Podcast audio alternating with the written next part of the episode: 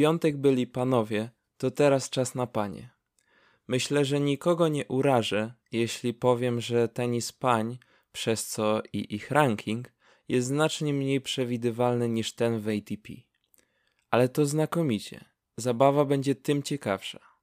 Serdecznie zapraszam na moje predykcje pierwszej dziesiątki WTA na koniec sezonu 2021. Zaczynamy standardowo od końca. Na numerze 10 dałem Serenę Williams, która ma ciągle w sobie tę moc bez dwóch zdań. I w związku z tym wydaje mi się, że spokojnie jest w stanie wygrywać turnieje. Ma przeogromne doświadczenie, to jasne. Jest prawdopodobnie największą tenisistką na świecie w całej historii tenisa. Zeszły rok był dla niej dość trudny i skomplikowany, zarówno tenisowo, jak i prywatnie. Ale w tym roku, moim zdaniem, zobaczymy nieco więcej skoncentrowanej i pewnej swojej gry Sereny. A nawet w zeszłym roku, w tym dziwnym roku, była w stanie gdzieniegdzie wygrywać. Co prawda nie jest aktualnie w pierwszej dziesiątce, ale troszkę jak Federerowi życzyłbym jej, żeby przede wszystkim te wielkie szlemy wzięła szturmem, tak aby jeszcze na końcówkę swojej kariery mogła o sobie przypomnieć. Elena Rajbekina, jedynie 21-letnia zawodniczka z ogromnym potencjałem. Będzie z sezonu na sezon coraz lepsza i lepsza. I jak odkopiecie ten materiał, powiedzmy za 3 czy 4 lata, to wtedy będzie miała już na swoim koncie wielkoszlemowy tytuł. Zobaczycie. W tym roku bardzo bym jej życzył, żeby wygrała jakiś turniej. Nie mówię tu o wielkim szlemie, ale jakiś, który mógłby dodać jej nieco pewności siebie. Jestem zachwycony jej grą z głębi kortu, naprawdę potrafi stamtąd dyktować warunki i ustawiać swoje rywalki. Z drugiej strony, nieco brakuje mi u niej takiej kropki na D, bo mam wrażenie, że gdy musi bardziej przycisnąć, na przykład pójść do siatki, czy grać z półkortu, to tak jakby coś się u niej blokowało. Ale to z pewnością wszystko przyjdzie z czasem. Na miejscu ósmym daje Igę.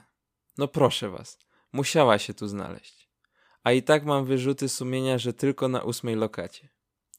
Nie chciałbym tu odkrywać wszystkich kart, które mam przygotowane na odcinek specjalny, ale coś powiedzieć trzeba. Fenomenalny występ na Garosie. Dzięki współpracy z panią psycholog stała się znacznie dojrzalszą tenisistką, ale i osobą. Jest bardziej świadoma swoich umiejętności. Jest bardzo silna czym często sprawia problemy swoim rywalkom. Ma szalenie dobry forehand, znakomity backhand. Ma także dobrą powtarzalność drugiego serwisu, co szczególnie w damskim tenisie jest ważnym aspektem. Cały jej team, rodzina współpracują na wspólny sukces, a umówmy się, że wsparcie kogoś z boku jest niezwykle ważne w każdej dziedzinie sportu, jak i życia więc nic tylko wygrywać i iść po marzenia. Ashley Barty jako siódma rakieta świata. Oczywiście aktualnie jest pierwsza, ale wraca po kontuzji, co może jej nieco pokrzyżować plany o utrzymaniu fotela liderki. Najistotniejsze jest to, w ilu turniejach wystąpi i w ilu turniejach da radę wystąpić. Chodzi mi, że fizycznie. Niestety z pewnością straci trochę punktów, przez co będzie spadać w rankingu i stąd mój typ, że będzie dopiero siódma. Myślę, że nadal będzie wygrywać turnieje, jeśli tylko w nich będzie grała. Ale no właśnie, ile takich turniejów zagra? Ciężko cokolwiek przewidzieć, jeśli o nią chodzi. Z pewnością talentu, który posiada, nikt jej nie odebrał, a to oznacza, że ciągle będzie niezwykle groźną tenisistką. Jeśli ktoś może powiedzieć, że 2020 rok był dla niej udany, to jest to Wiktoria Azarenka, która plasuje się u mnie jako numer szósty. W ubiegłym roku miała wiele szalonych, fascynujących meczów, które zresztą często wygrywała. Przeszła z US Open na Garosa jakby dzień po dniu i dalej grała znakomicie. Jest to kolejna bardzo doświadczona zawodniczka i wydaje mi się, że ona po prostu przedłuży swój 2020 rok znakomitą grą i wynikami. Absolutnie bym się nie zdziwił, gdyby udało jej się wygrać jakiegoś szlema. Może Wimbledon na przykład? Z całego serca jej tego życzę. Bianka Andrescu, zanim doznała kontuzji, dla mnie była numerem jeden. Najprzyjemniejsza do oglądania z niezwykłą powtarzalnością. Dobór uderzeń, po prostu znakomita zawodniczka. Jednakże powrót po kontuzji zawsze jest niejako zagadką. Nie wiemy, czego możemy się po niej spodziewać. Prawdopodobnie ona sama nie wie, czego może się po sobie spodziewać. Może być to bardzo interesująca bitwa między nią a paniami wyżej rozstawionymi. Ale wydaje mi się, że chwilę jej to może zająć, żeby wrócić na odpowiednie tory. Głęboko jednak wierzę, że będziemy mogli dalej oglądać tę samą Andresku co przed urazem. Chociażby wtedy, gdy zdobywała tytuł na US Open. Naprawdę było mi by bardzo przykro, gdyby taki talent zmarnował się przez kontuzję, a niestety takich sytuacji w zawodowym tenisie było już parę. Następnie dałem Simone Halep na miejscu czwartym. Wydaje mi się, że to może być dla niej męczący rok, ale i szczęśliwy. Męczący przez to, że może dochodzić daleko we wszystkich turniejach. Spokojnie ma na to papiery. Nie twierdzę, że będzie wszystko wygrywała, ale półfinały, finały to będzie norma u Rumunki. Wydaje mi się, że potrafi też wiele zdziałać głową. Jest bardzo inteligentną zawodniczką. Zawsze umie szybko przeanalizować rywalkę, tak aby miała jak najtrudniej. Jedyny kłopot, jaki może mieć, to to, że młodsza już nie będzie, a w 2020 dosadnie doświadczyła, że dziewiętnastolatki czy dwudziestolatki spokojnie mogą sobie z nią poradzić.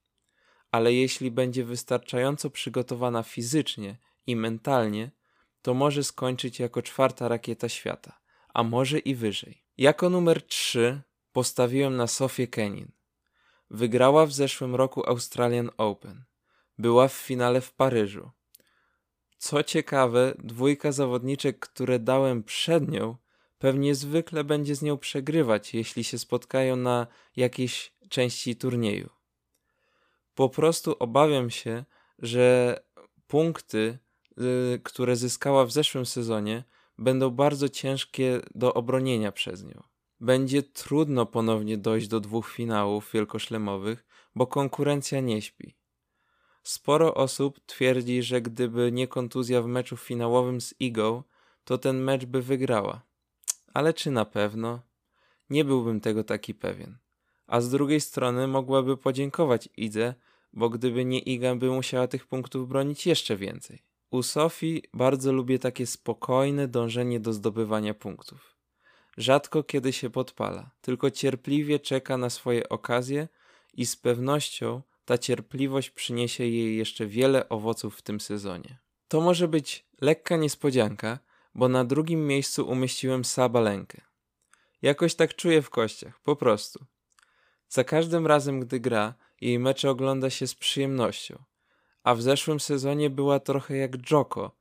Po prostu nie wiedzieliśmy, kiedy ona przegra, bo w końcu musiała przegrać, prawda?